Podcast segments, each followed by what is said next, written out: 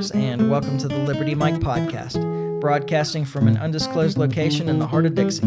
I am Michael, and I am here with Liberty Larry. How's it going? Double L. Double L. Yeah. I was thinking, I was trying to think of new nicknames for you. oh yeah, Double L. I have not. That is a new one for sure. It could- be shortened all the way to Dub L, Double. oh yeah. but we'll probably not use that.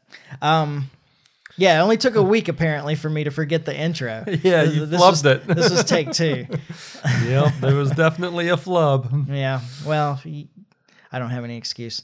Yeah, Um, what you gonna do? But I, I hope you guys enjoyed your week off Yeah. from having to listen to us. Oh, And but we're back back for more. absolutely. Yeah. After yeah, long long week, Yeah. I guess. And uh this is going to be different Yeah. because I have not had time to read. Yeah. Not much anyway. Like Yeah. not enough. Yeah. Not enough that you feel good enough about doing a podcast about what you read. Yeah, I mean, I can talk about some things, but um, you know, there's there's war and pestilence and Yeah. uh, all kinds of terrible things to talk about. Um, but I thought that instead that we would talk about uh, terrible media, and I don't even mean like the you know mainstream media in terms of news and stuff. I mean like The- you know you mean movies the, and oh, TV shows and Yeah. like the the other propaganda. yeah, exactly. um, and you know, I don't know if we'll see if people find this interesting, but it, it's it's getting to me, and um, and I think like all right. So here's my uh here's my premise. Like this is the this is my my postulate All right. is that the um the uh feminist and Me Too movements have destroyed storytelling in Hollywood. Yeah. That's what I'm. Okay, so um, yeah, we had my uh, my birthday dinner last night, and it consisted of me and my mom and my mom's caregiver, and so I got to reflect on that through my you know forty some years of life. I have connected with so few people and managed to offend, lose track of, or alienate so many of them that I had literally no friends at my birthday. Wow. so I'm going all in. Yeah. I figured just go ahead and try and and, and Offend yeah. all of our listeners as yeah, well. just keep pushing this. May as well. What what's there to lose? Um, but what sparked this mostly uh, was just a couple of things that I I've seen recently. Um, the big one is uh, Rings of Power on I heard it's horrible. on Amazon Prime. Uh, I, I, yeah, I think it's not been reviewed particularly well. I didn't pay a whole lot of attention to it. I mean, there were more um, high star reviews than low star reviews on Amazon. Um, but I also came across uh, something that suggested that Amazon deleted like several thousand one star reviews. Wouldn't surprise me. I mean, Um, they own the platform, right? Yeah, exactly.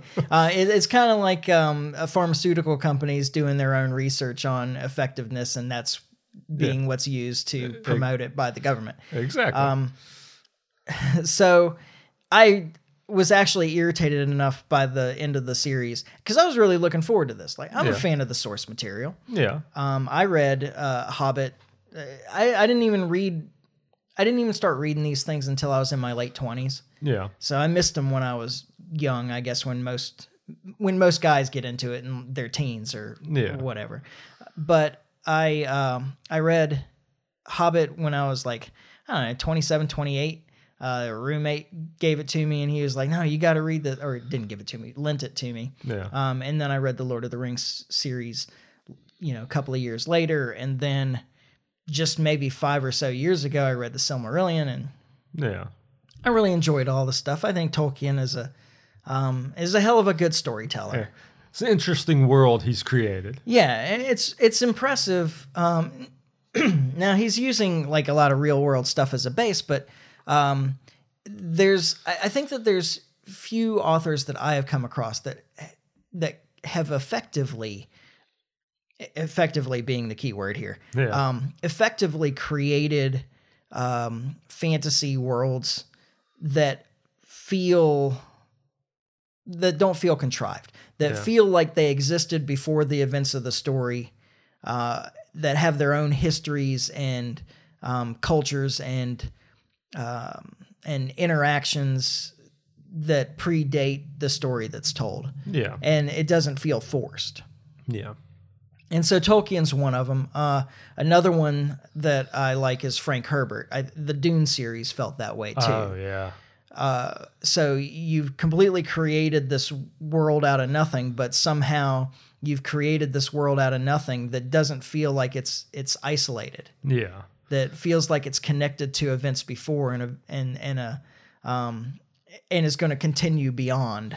The guys are really into Dune, like the you know Justin Spencer, Oh, all of those guys. Yeah, no, they're huge fans of Dune. So I've heard a lot about Dune, but I haven't read the books or anything. So I've got them. If you want, they're, It- they're it- honestly, it sounds like an undertaking. I don't It- know if it's something that I'm, I'm willing to get onto, it's but definitely but, an undertaking. It's it's- probably four thousand pages of material or something yeah, like that. But they love it. Like Yeah. I mean, they're long conversations about the goings on in those stories. Yeah, well, there's there's real interesting aspects of that one, um, particularly that I liked, uh, having studied anthropology, Yeah, uh, where the culture, um, the cultures fit the environments, yeah, and it, again, it doesn't feel like something that was forced. It feels it feels very natural, and that's that's hard to do. I think. yeah. Um, I, you know, I did some short stories and stuff when I was younger, but I I never tried to do a novel, and I certainly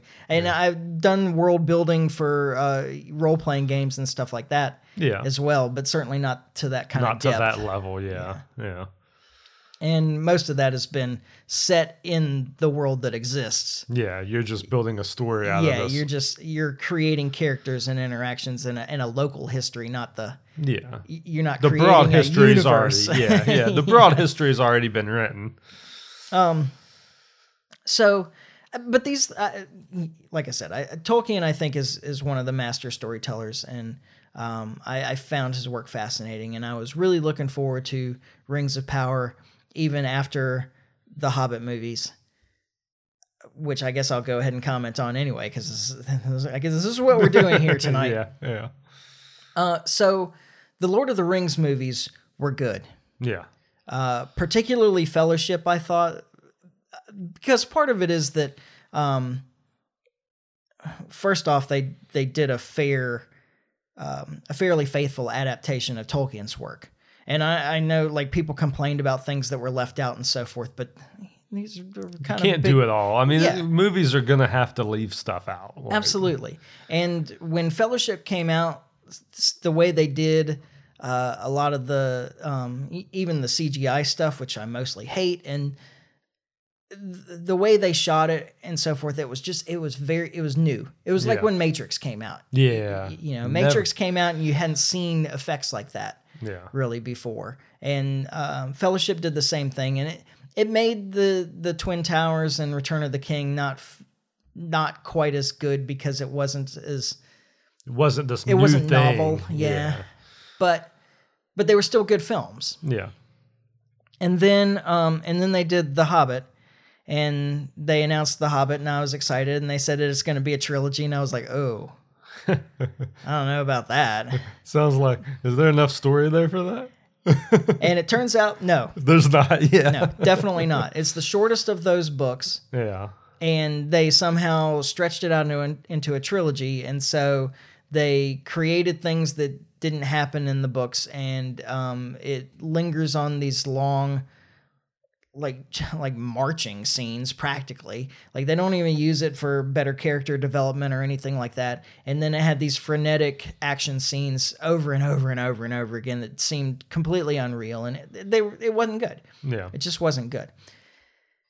So I was hoping that I hope against hope, I guess, yeah, that Rings of Power would be would be better, would be back to you know, kind of really making use of the source material, telling a good story and and so forth. So is is Rings of Power based off of one of the books? Um, it's based off of uh, events in the Second Age that were expanded on in the Silmarillion. So, Okay. or and I guess other histories. I'm not sure what all Tolkien wrote, but it's Yeah. it's set like a couple of thousand years. It's before the rings were forged, Okay, uh, Okay. and and that's actually what the story's supposed to be about: is the forging of the rings. I got you. Okay. Okay, So, and I, but I was excited. You know, it's an Amazon series. They spent like half a billion dollars to do the first season, which is like eight episodes. Yeah. Uh, that you could which- barely that you could barely sit through, right? Well, that turned out to be the problem. And so I left a two star review. I was irritated enough by the time I finished it. And I watched Yeah. the whole thing yeah. uh, that I left a two star review on Amazon. I figured I can't really give it a one star because I, I did watch the whole thing. So it has to have been better than one star for me to Yeah. have continued. Because I do have a three episode rule Yeah. that when I start watching something, I'll watch the first three episodes. If I'm still not liking it after the first three episodes enough, then I'll just quit. Absolutely. But I, you got to give it that opportunity because, Yeah. Especially at the beginning of a story, sometimes characters are slow to develop. You don't really know anybody yet, and you're kind of confused about where it's, it's What's going. going on? Yeah, that So kind of thing. you, you got to get past that. Which uh, uh, there was somebody I knew who watched the first episode of Firefly and was like, "This is boring. I can't get into this. I'm done." I was like, "Oh, dude, just You got to power wa- through, yeah, man. watch a, just a couple more episodes." And and he ended up loving it Absolutely. How could you not? because it's great. so I, I watched the first three episodes of Rings of Power. I was not enjoying it. Yeah. Um, but I kept watching it anyway, and so the fact that I made it to the end because I kept hoping that it would redeem itself. At some point, this is going to get better, right? yeah, there, there's spoilers coming, by the way. So if you anyone Yeah. out there who hasn't watched Rings of Power and wants to, you might not want to listen. Uh, I, I hate to tell people that, but well, either way, uh, you're probably not going to enjoy it anyway. Yeah. So, yeah, I'm spoiler alert. anything there. like me. I, and I'll tell you right from the beginning, if you're looking for a faithful to Tolkien adaptation, uh, this is not it. Yeah. But I wouldn't care about that actually. I, like I'm not so steeped in the mythology that I even remember all that stuff. I Yeah. you know, there's they could have done a million things in that that had nothing to do with anything that Tolkien wrote. I wouldn't wouldn't have known any better. That wouldn't have been the complaint, right? yeah, it's been years ago that I read the Silmarillion. Um, I haven't read any of the other histories stuff, so I- I don't know. Yeah. But that would have been fine if they had told a good story, Yeah. but they didn't. In lies the problem. Yeah. But I, I do want to pick apart some particular aspects of it that I had a real issue with. And um and I'll you know, I'll tell you now uh, like what I wrote about it um, on Amazon was that the characters were flat and uninteresting, that the story was slow, um, that it only progressed when it needed to, and it, they had to like contrive events to move the plot forward. Uh, that um, it it was so boring that it took me two or three sittings to watch each episode, and they're only an hour long. Oh wow. And uh, that you know there was some um, choreography that was that was cool, Uh, some of the fight choreography and so forth that was cool. Uh, but there was just as much that was just laughable, just silly, stupid, and Yeah. um, that there were some like really beautiful landscapes that you kind of expect to see in Lord of the Rings stuff, Yeah. and they were there. There was some of that. Yeah. But since that's really the only part of the series that I took real joy in, that I feel like I would have been better off taking my time to uh, just a decent art museum. Oh yeah. Um, and at the end, I, I kind of summed it up. Oh, yeah, and the dialogue. The dialogue was so bad. The dialogue seemed very familiar yeah. because I listened to a lot of politicians. Ah. Okay. And that's why it seemed very familiar, is because they kept talking Like a politician. and they would talk and talk and talk. But when you really thought about what they said, They didn't say anything. they didn't say anything. or it was like um like a, a teenager trying to write something profound in their diary or something. I mean that it was it was Yeah. really you know on the surface level like it sounded like they were saying something interesting, but then you thought about what they were saying like they didn't say anything at all. Um, so there was a lot of that too. And then uh, I, I closed it by saying that it's probably a good thing that's going to be a few years before the second season comes out to give the writers a chance to maybe reevaluate what they think they're doing and give us a chance to forget how disappointing this was. so that's what I had to say about Rings of Power. So bear all that in mind when I go into the next part. Yeah. But back to the the, the postulate here that the Me Too um, movement and um, and modern feminism is the problem yeah. all of the main characters are women. Yeah. which I don't have a problem with. I like strong female characters in films. Like one of my favorite characters of all time is Sarah Connor. Yeah. Sarah Connor is a fantastic character. Yeah. Um, she, you know, she starts off like, and maybe I'll get more into this later, but she starts off as this kind of naive, um, you know, uh, like ignorant character that has no particular set of skills, but there's something about her that's special. In her case, it's that she's going to give birth to the person who saves the world yeah. right?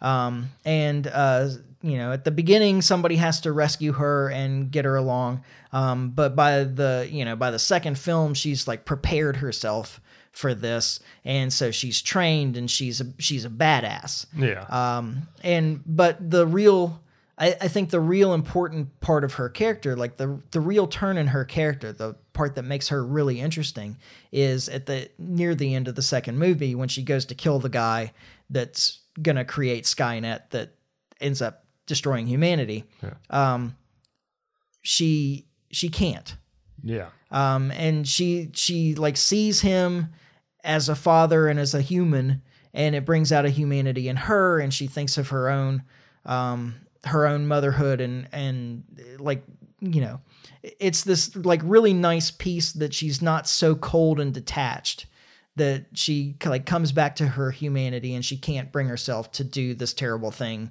to this person to prevent a more terrible thing Yeah. and uh and they end up working together to try and stop it obviously they don't because there's like five more films Yeah. uh, most of which sucked Yeah. uh, but the first two films were really good Yeah. and um and sarah connor was a really good strong female lead yeah. um and she's a really fascinating character because she's like a full character so like she's got good aspects and bad aspects and um and internal conflict and um she fails at things and so forth and that's what's missing now yeah. and that's so the the main character in Rings of Power is Galadriel, um, and like the real problem with her, besides that she shows the emotional, like the actress doesn't seem to be very good. Although I don't know that she had a whole lot to work with, but she shows the emotional range of like a peanut Yeah. in this, but she's completely overpowered. Yeah. Um, she she doesn't ever she doesn't display any real weakness except for idiocy, but that's not really her idiocy. It's idiocy of the story writing. No. Um, and she doesn't like. You need a motivation. She's got that. Like, Yeah. You know, and she's and and so like some of the aspects of the character building aren't bad. Um, so there's she has faced adversity in that she's lost her brother and apparently her husband, although that's definitely non-canonical. But Yeah. um, anyway, she's lost her brother and her husband, and this drives her uh, to try and destroy the evil um, Sauron. yeah. And, um, but like the adversity doesn't really play into her except that except for her single-mindedness, Yeah. and it's like these terrible things have happened to her, but she's already overcome them Yeah. just like every other challenge she faces in the entire series. Like she never really loses. And so the problem is that she's the exact same character at the end of the season as she was at the beginning of the season. Like there's no character arc, there's no development because there's no room for growth because there's nothing wrong with her. Yeah. She doesn't fail, that so it presents no opportunity for her to to learn and to overcome something within the story Yeah. that that they're telling. Yeah. Like apparently she's overcome some adversity in her past, but we miss that. Yeah. So like the interesting part of her story is past, and we don't get any of it. Yeah. Um, and they don't present anything interesting in this part of her story for her to overcome and grow and and move as a character. Yeah. So she's boring. now the second thing is like, and I, I'm, I've seen this in a couple other places too, but I don't understand why. Um, I guess Hollywood's idea of a strong female character is to display the traits of a male villain Yeah. because she's arrogant, she's rude, she lacks empathy and compassion. She she uses everyone around her as a means to an end. She is completely self-centered and I, I mean I, I suppose it's supposed to show that she's, you know, ready to make the hard decisions and things like that, but what it actually makes is a character that you can't li- you cannot possibly like. Yeah. Well, maybe they're gonna flip the script, man. Maybe in the next season, they're you're gonna find out that she's really the villain. Well, we can only hope. yeah, because you think she'd make a pretty good one. You- I think that she would. Yeah. Um, there's a scene like very early, like I think it's in the first episode, uh, where they're trudging through the snow on the way to some place for some reason. yeah, Why I don't know. yeah, Uh, but um, one of the guys in her group is uh, is flagging. Yeah. And you know they're fighting through this blizzard after climbing this mountain, and they're like, you know, please let, let's just stop for a minute. And she's like, we can't. And she's like ready to just leave him to die there in the snow to go towards something that she doesn't even know where exactly, like if it'll achieve anything. She Yeah. can't stop for 10 minutes to help let this guy catch his breath in the meantime. I mean, Yeah. it's it's such a it's such a terrible act. I think, and uh, like I said, I think it's supposed to show that she, you know, she's strong. That she's a that strong woman. That yeah, and that yeah, she's willing to make tough decisions to achieve her goals and so forth. yeah, Um, but it really just makes her seem like a terrible person. yeah, And uh, and for those who are listening to this and thinking, well, you wouldn't have a problem with that in a male character. Yes, yes, I would. right. Uh, you know, one of the big things that that happens a lot of times in male character arcs is that they do start off this way, yeah, and then and then they veer towards Yeah, being a better person. Yeah, exactly. Then they, uh, you know, something happens along the way, some kind of loss, Yeah, generally, um, that makes them reevaluate how they look at the people around them and show more compassion and empathy and be a better person. This never happens with her, yeah, yeah. at least not through the first eight episodes. Right. Eight hours in, this hasn't changed. Like I say, I'm still hoping season two, man. Yeah. going- In 2025 or whenever it's supposed to come out. yeah.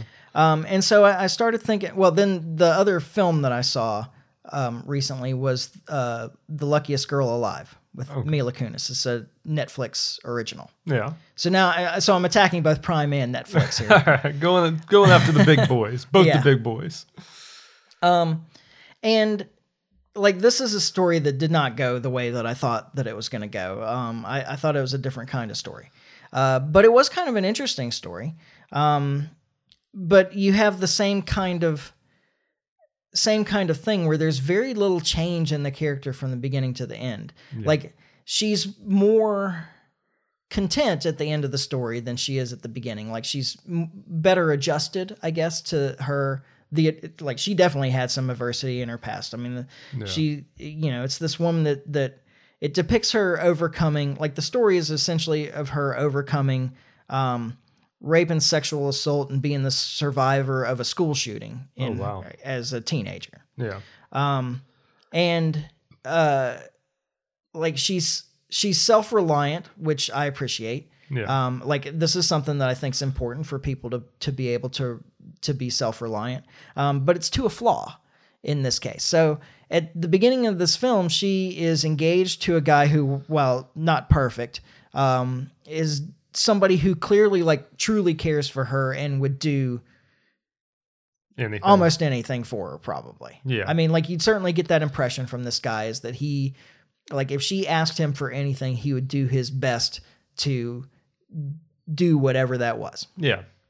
um and he gets frustrated with her because he doesn't understand why she kind of maintains some distance because she never tells him about this history The at least stuff, not the yeah. the rape and sexual assault like he knows about Yeah. the school shooting but Yeah. anyway um but in the end she like overcomes all of this on her own she you know writes a very public um, article about it and it's well received and um, she helps so many women who've had similar experiences and uh, she breaks up with her fiance right before the wedding because she doesn't need him and um, and so forth. But it it's another one of these issues where like okay there's i have a couple of problems with this. First off she's the same way as galadriel in that all of these relationships that she has through the film they aren't real relationships they're not like real social relationships they're people that she's using to try and uh,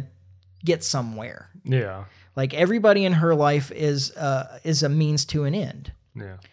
and this is not a heroic trait Yeah. uh, and and in the end, you know, she so she gets to this place where she's more comfortable and confident, and so she sheds this guy, Yeah. and it, so it also reinforces this like um, lack of trust or lack of engagement with the people around you. Um, this kind of antisocial, not antisocial in the sense that I don't have any contact with anybody, but antisocial in the sense that I don't form any real relationships with the people around me. Yeah. Um, and uh, while at the end they say, you know, if you um, if you have been the victim of rape or sexual assault and you need help, you know, to contact this website. But they just had this movie where this girl kind of gets over it all on her own. yeah. Yeah.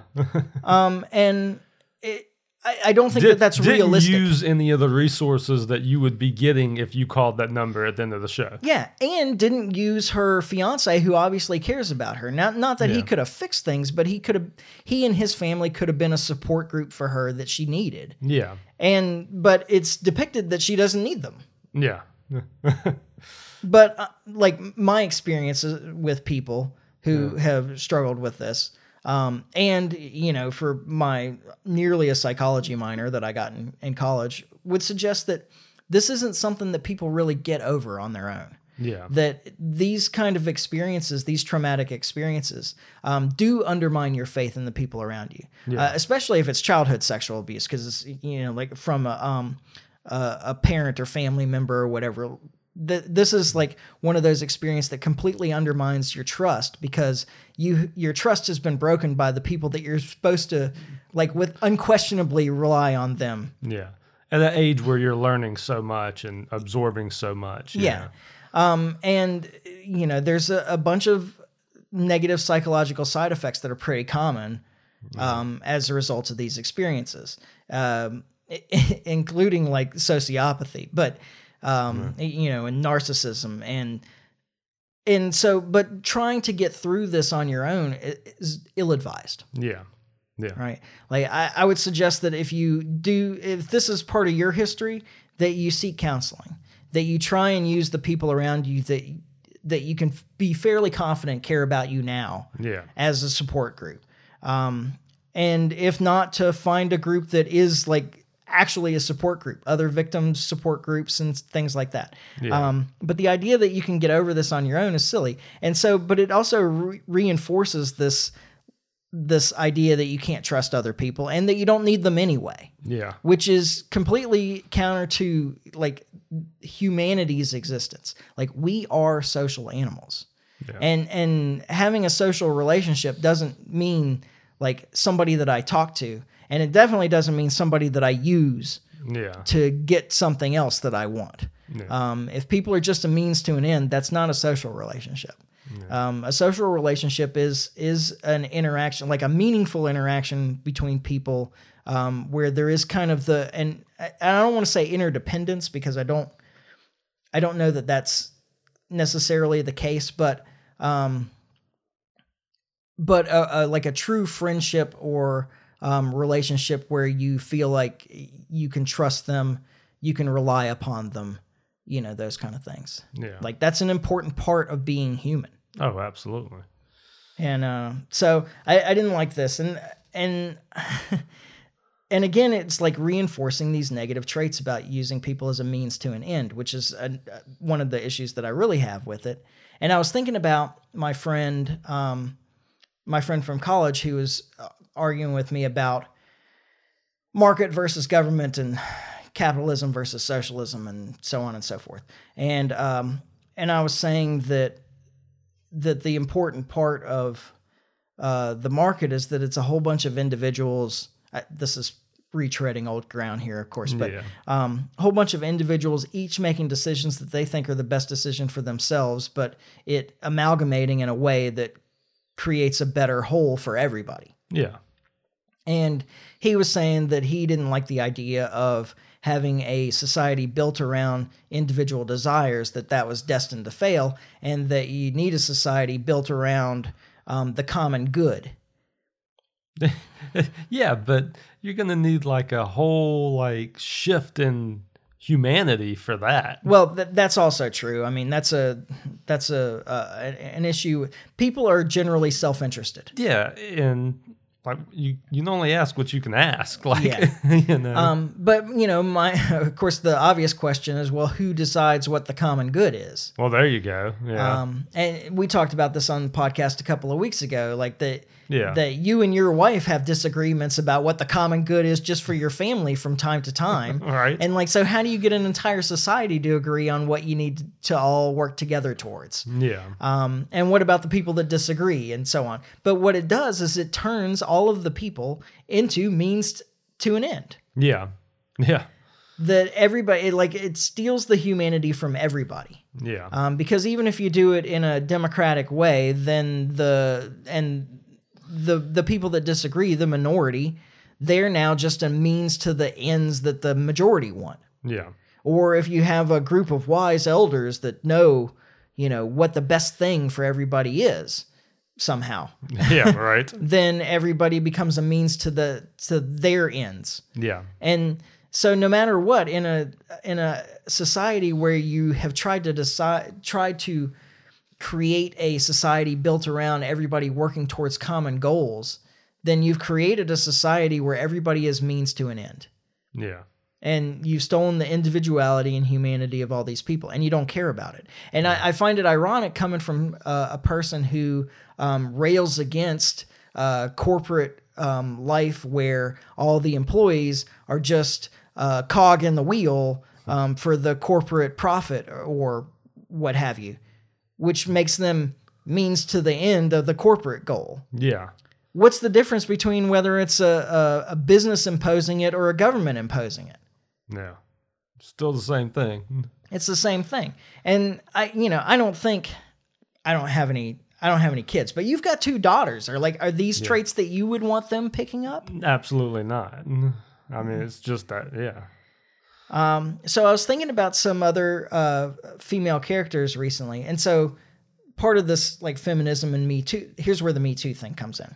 Um, why is uh, Galadriel and Mila Kunis's character, whatever her name was, I don't remember. Um, and then like another big example would be Rey from from the Star Wars sequel trilogy. Yeah. Like, why are they so overpowered, able to um, overcome everything on their own, essentially, and so forth? And it it's because in this climate, I guess now you can't tell a story where a woman fails, Yeah. And you certainly can't have her be defeated by a male. Right. Right? so you end up with this ridiculous stuff with like Rey, where oh, and Galadriel too, where they you know they get in a fight with a cave troll or whatever, and her um, six male counterparts all working together get crushed by this troll, and she jumps in and saves the day all by herself. yeah. That checks out. By the way, she's like five two, and um, that w- armor weighs as much as she does. I bet. Yeah. but whatever. Uh, so it also creates a, a conflict. Like you can only ignore so much to try and accept whatever what the story is. But yeah. um, but then you have Rey, who at the end of the first movie, uh, of the first of the trilogy, The Force Awakens. That was that one. I, I think so. Yeah. Um, the antagonist she defeats. Yeah. And then in the second movie, The Last Jedi, Think so. Don't I don't remember me. the names of these either. Um, she goes to uh, Luke Skywalker, who's one of the great heroes of cinema history. Yeah. Um, goes to Luke Skywalker for him to be her mentor, and she doesn't need him. Yeah. Like he doesn't really teach her very much, and she defeats him in a fight also. yeah.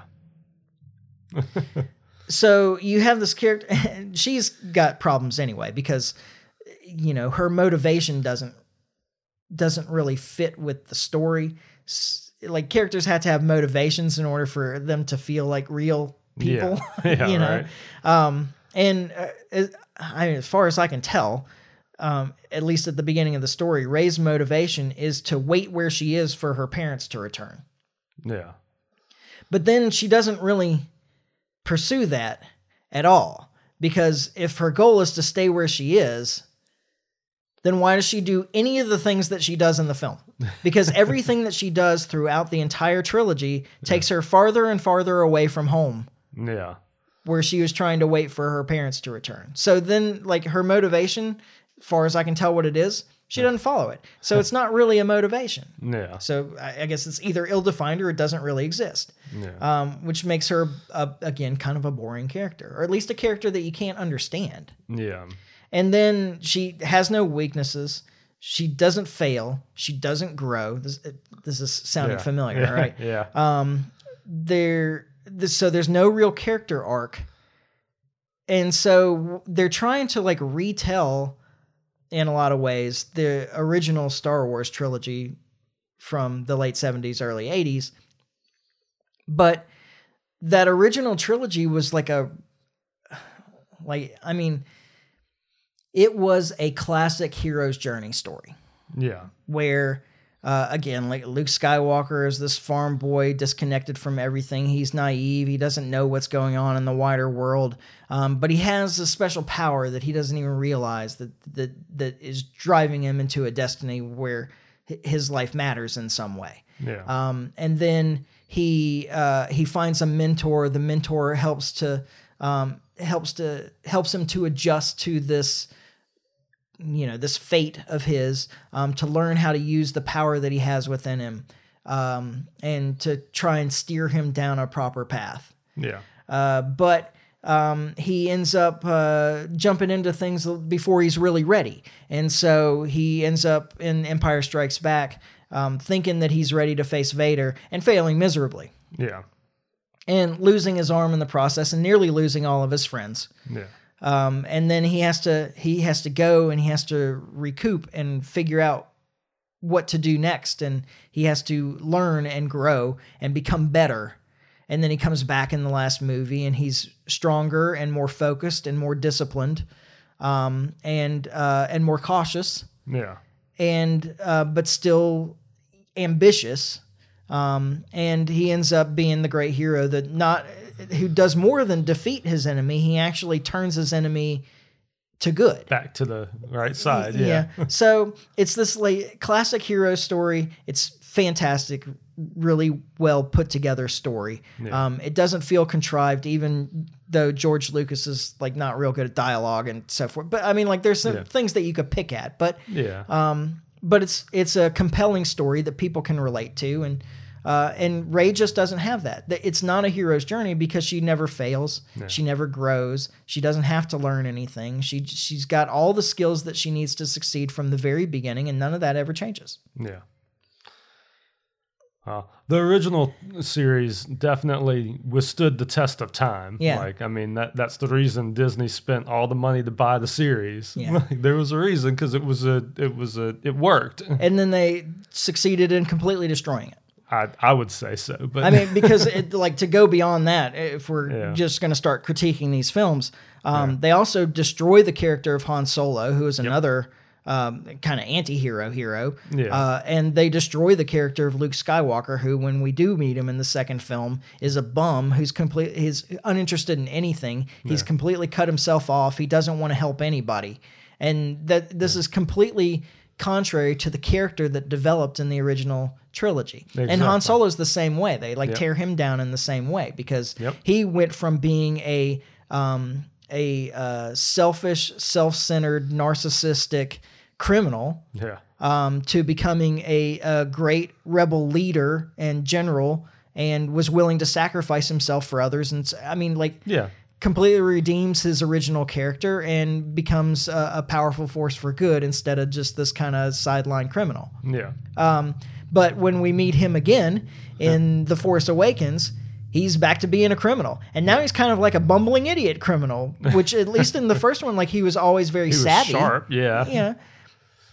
And so, and I actually heard uh, a guy on YouTube talking about it, and he was saying it's like the the problem, the the reason that they keep tearing down these characters is because they don't have the creativity to create a character as compelling on their own, and Yeah. so the only thing that they can do to make their character seem interesting is to rip down these old characters to the same mediocre level that they've managed to achieve, um, which I thought was funny and kind of insightful. There's something to that. Yeah. Um, but uh, like, and I, I can imagine people out there saying, "Well, all right, so what about Anakin Skywalker from the the prequel Yeah. trilogy?" Like he was overpowered, Yeah. right? Um, so why is he any different than than Rey? Rey's overpowered. He's overpowered. What's the difference? Well, the difference is that his um, his strength in the first film leads to some pretty severe character flaws Yeah. Right. right so he's he's so good at everything from the very beginning that he's impatient impulsive um, he bucks authority he feels like everybody's holding them back he becomes uh, jealous and envious of the people around him um, and he ends up like it ends up leading to his downfall these character flaws that develop yeah. um, because Leads- of his leads him to the dark side. See, but Rey is never never experiences any of that. She's always like she's actually the best person of these three girls that I'm talking about here, Yeah. um, because she she is empathetic. She cares Yeah. about the people around her. She's um, she's savvy and she's uh, but she's never really tempted. Like, and so that creates a, a problem too because. One of the things about Luke and and um, and Anakin definitely is that there's the kind of this question. It's like the um, uh, what's his name? Uh, what's his name in Rachel and Friends? Uh, like the Oh. will they, won't they kind of thing. Uh, Yeah. you know, um, where it's there is temptation for them and and anger and um, you know depression and this desire to to do more and to take the shortcut that has you kind of questioning at points whether they're going to stay on the good path or or go to the dark side. You Yeah. never have that question with Rey. Yeah. Rey's always under control, stoic, empathetic. Like she's always good. There's never a question about whether she'll switch to the dark side or not. Yeah. Um, and but you obviously like you have that question with Luke, and you definitely have that question with Anakin because he eventually does Because he does. Yeah. because of these character flaws that develop as a result of him being so powerful yeah. that Rey never faces. And um and like I said, it leads to his downfall and uh, the loss of everything that he loves. Yeah. Right, so that's a very different kind of character arc. Yeah. because there is a change from the guy at the beginning, the little kid, the bright-eyed, you know, optimistic, hopeful kid, Yeah. um, into this brooding, angry, evil character at the end. Yeah. Ah. So th- those are my uh, those are my assessments of these things, and and so I, but I think that a lot of it is about, um, you know, protecting female characters.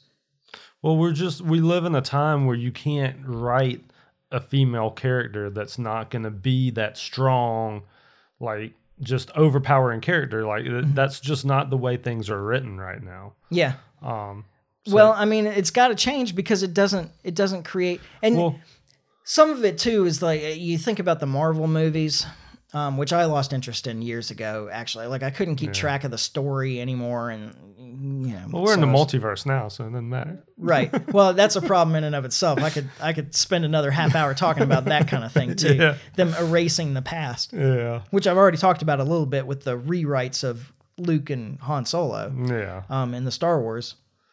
And then uh, a friend of mine the other day was talking about uh, Star Trek and how they essentially like went back and overwrote all the canon of the of you know 40 years of Star Trek or whatever by putting them down a different timeline so they could do whatever they, They, wanted no, with they the do whatever characters. they want.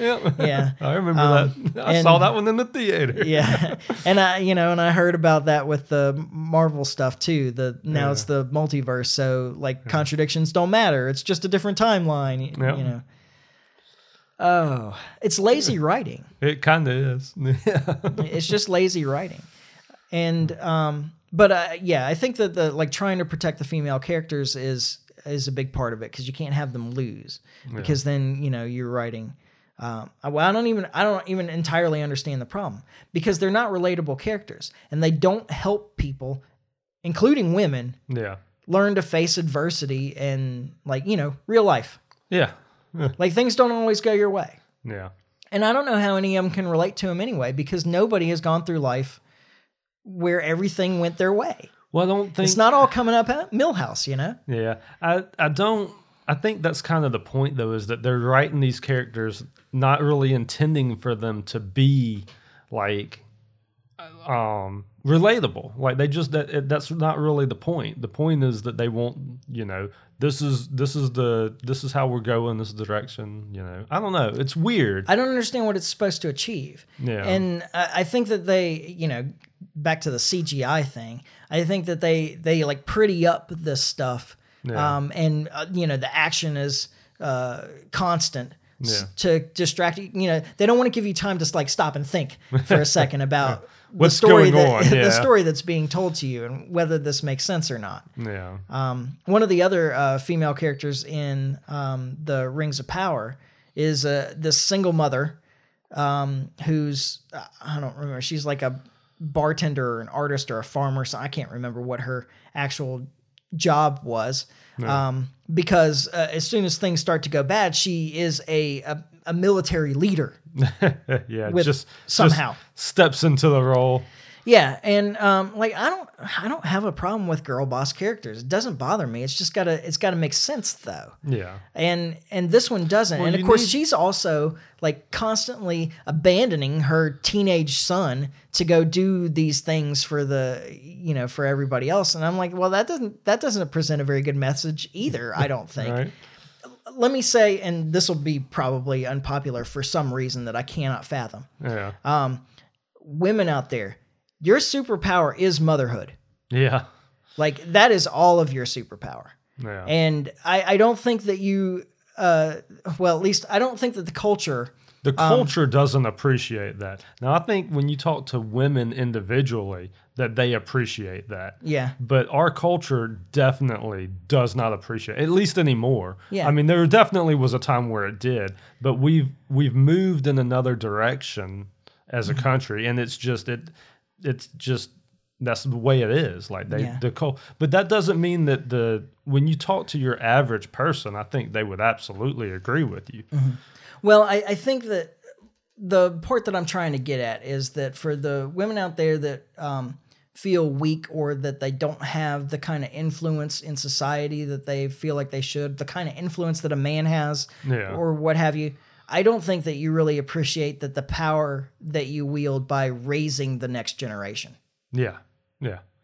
I, I mean, the kind of influence that you have is completely outsized. Yeah. It, the the women actually have far more influence on the direction of culture and society than men have, Yeah. um, and it's for that reason because you are the people that are mostly instilling the ideals into the next generation, Yeah. every single generation.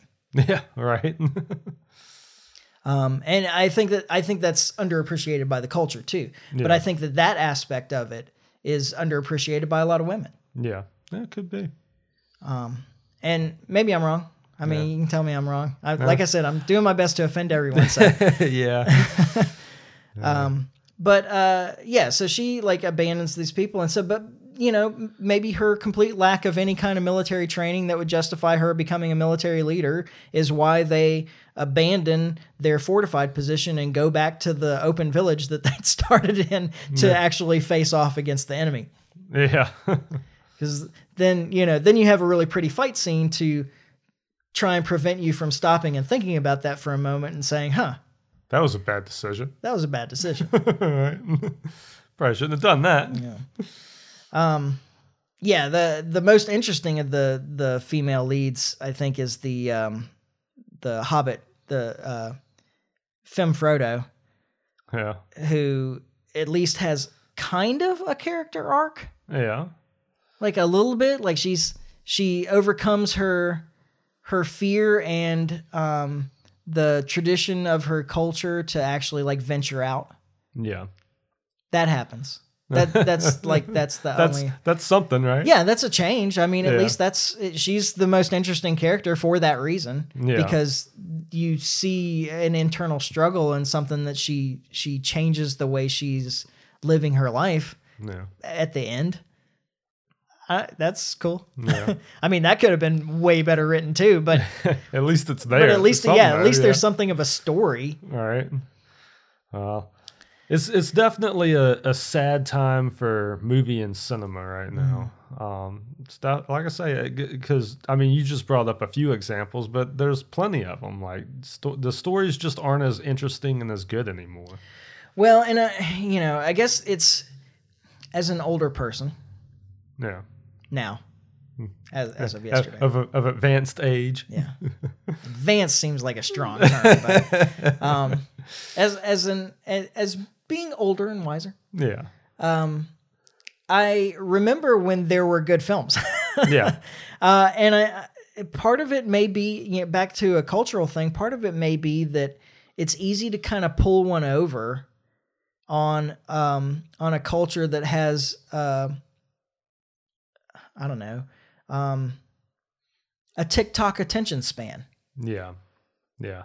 There's something to that too. Yeah, if you're if the longest you pay attention to something is is you know 20 minutes for like a YouTube video or something usually, yeah. then I'd say 20 minutes is a lot for some of these. well, I, yeah, I agree. Uh, Um, the TikTok generation, it's like 90 seconds, right? yeah, right. It's not long. Yeah. But if that's um if that's as long as they usually are focused on anything, then it's easy to kind of push past these plot holes. Yeah. And be lazy in your writing and and you know beyond just like these kind of weird cultural focuses on on on identity politics in film Yeah. um you know where the reason to go watch something is because it's such a diverse cast yeah. or because you know they they took the old male character and they replaced it with a female that does the same thing or the way that they're they're kind of presenting these to you now anyway instead of saying hey we've got a really great compelling story yeah. um, that people can relate to you know about friendship and sacrifice and and love and loss and things that all people can relate to yeah. um that and maybe you know people out there answer me i i would really like to know um whatever ethnic background you are can you only relate to characters that have the same ethnic background? Does the color of somebody's skin on the screen actually have that much of an impact on whether you relate to them or not? Now i know that there are like culturally relevant relations that can be made. Like you know you probably um I don't know. I, I can't think of any specific examples really right now, but uh, well, I mean, if you're talking about um, you know somebody that grew up on a reservation or something, they probably need to be American Indian Yeah. Yeah. or indigenous peoples or whatever we're calling them now. Yeah. Um, But the the thing that draws people to them, like that that allows people to relate to them, that's probably not it. Even if you are also a Native American, like you can maybe relate specifically to that particular life experience, like specific life experience. But the story that is gonna get you to relate to them, that's not really what it it's actually about. It's about these these shared things throughout humanity Yeah. the love and friendship and sacrifice and loss and Yeah. y- The y- things that kind of span over all of that or Yeah. past all of that. Yeah. and I, I don't feel like we're getting a lot of that and then uh, just another side note as long as i'm uh, critiquing the way stories are told now and the problem with not having much of an attention span and i'm i'm like just like everybody else when i watch a lot of films i kind of want to just sit back and ignore the the stupidity Politics of of some well no not that Oh, yeah. too but yeah. although not as much but Yeah. no i mean like the the stupidity of some of the plot points sometimes Oh yeah. Yeah. um and just like sit back and try and enjoy it on its own terms yeah. But I'm a big believer in that, but when it becomes so glaring and so obvious, there's only so much you can look past. yeah That's that's kind of my thing, and Mm-hmm. and and I, I always go into stuff with kind of an an open mind and a, and an assumption that you know this is going on in this world and this is kind of how these things are. Mm-hmm. But you do hit a point where it's like this is just absurd. yeah and what you see a lot now is that um that something will happen that th- there's a complete lack of setup Yeah, in storytelling now. So whenever the writer needs the plot to move along, Yeah. like some random character or event or whatever will push it along.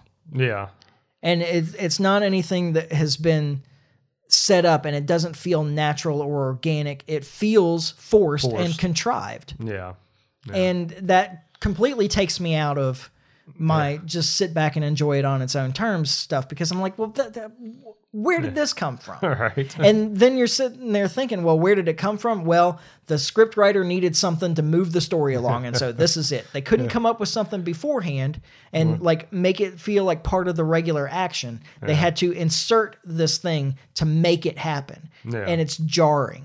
yeah. I, I always think, well, that was convenient. Yeah, yeah, it's exactly exactly it. Well, it's sure is convenient that that guy was on the same plane. yep. Right. Exactly. Uh, so, gosh, yeah. Um, like uh, what was the um, what was the Dark Knight movie with uh Blaine or Bla- what was Bane. Bane? There you go. Yeah. I'm sure you know this one. Big Batman fan. Um, but like uh, the plot to with the scientists at the very beginning of that film when they attack the plane. Yeah. You you remember what I'm talking about when they're like transporting him or whatever, and Yeah. um, and they attack the plane and like which was a cool scene and it looks like it's done not with cgi it looks like it was actually done with practical effects and it must have been super dangerous with real stuntmen and so forth which Yeah. Mm, is great i love to see that now because you see so little So little, i mean look at the uh, behind the scenes stuff on a marvel movie now it's like It's, it's, the like guy on the green screen. it's like eight guys on a giant green studio stage. Like everything is green except for the actors. Like the actors are there not interacting with anything, which maybe excuses the terrible acting. But Yeah. um but anyway, that scene like, well, isn't it convenient that they brought this extra body along? And isn't it convenient that these two guys were on the same plane together? And isn't it convenient? I, I Yeah. don't know. It's like somebody could have worked a little bit harder at that. exactly. No, I agree. So that's uh that's an hour of me ranting about the state of of cinema. yeah of cinema now As and. I, i'm not a great story writer because i'm not very good at dialogue but i i understand the structure yeah. I, I know what it should be and i can definitely like look at somebody else's and and and um, be the you know backseat driver and Yeah. say well that just doesn't make any sense Well, there, I mean, there is something to the stuff. Just isn't as good these days. Like there, you can you can tell even if you're you don't know specifically. Like it's just if it's not good, it's not good. Yeah. You know, it just it feels forced. I don't know. All right, and so I can I can wrap it up by bringing it back to politics and saying that the answer to this problem is the same as the answer to overbearing government. Yeah. Stop complying. Stop buying tickets. Yeah. Right. Right? Like don't encourage them with this terrible storytelling. yeah. I mean, like no matter how big a fan of Marvel you are and how you think the next one is going to be better than the last one at least, Yeah. give it up. yeah. Right. give it up because as long as you keep buying tickets, they're going to keep lazily rehashing the same Well, stuff. that and don't be afraid to write a review. And don't be afraid to write a review. this is the first time I've ever written a review. Yeah. I I just I couldn't let it go. Yeah, I get it. Couldn't let it go. But I did start thinking afterwards, like I should do this more. right. There's more of this coming, guys. it only took me ten minutes to write this review, and I, I think it's solid. I it's only a couple of paragraphs, but I you know Yeah. I said the right things. I like poked in the right areas. I think, and yeah. hopefully it's helpful to other people. And I should do more of this because there's like thousands of reviews on Rings of Power. I should Yeah. write reviews on the f- films and stuff that I watch. That there's like twenty. Yeah, there you go. and tell you how great it was or how terrible it was, Absolutely. or that it was mediocre, like Troll Hunter. Not the animated thing, which I did really enjoy, oh yeah. but the weird Swedish or Norwegian or something film, live action film. It was okay. yeah. wasn't great. wasn't awful. Yeah. Know. Yeah. No, no, not much of a story arc in that one either, but it was kind of a cool idea. Yeah. Yeah. There you go. So yeah, two and a half, and you round up. There, there you go. All right. So, um, promise to be back to politics and current Yeah. events soon. But it, you know, I did feel like I did feel like it was relevant. Yeah, I mean it's it, I don't know. I I've kind of noticed this for a while. It's just kind of a shame. Like I just hate to see and I think it's a pendulum. Like I Mm-hmm. think it'll swing back the other way. It's going to take some time though. Maybe by the time you get your next Lord of the Rings thing. yeah, in three years. yeah. Well, I, the thing that bothers me about it is that it does concern me. Um, probably you more, even though we didn't we didn't really talk about it a whole lot on this podcast because then I I just got off to ranting about how this is done. But um, it does bother me a little bit how influential these things can be about people's behavior, especially young people. Yeah. and I I don't. It Well, worries don't- me to think that um, that men and women growing up. Uh, think of some of these characters as heroes and these terrible traits of theirs as heroic traits because they're not. That's why you need to have your kids watch the classics. Yeah, These new movies are just not doing it, man. Yeah, or at least pay a lot of attention to what they're watching. Yeah, well, that too. Yeah, but this stuff's everywhere. I mean, there's really no the the best way you can shield them from it is to to raise them right, and, because that stuff is out there. They're gonna see it. They're gonna be like it's just there's no hiding them from it. you Yeah. know?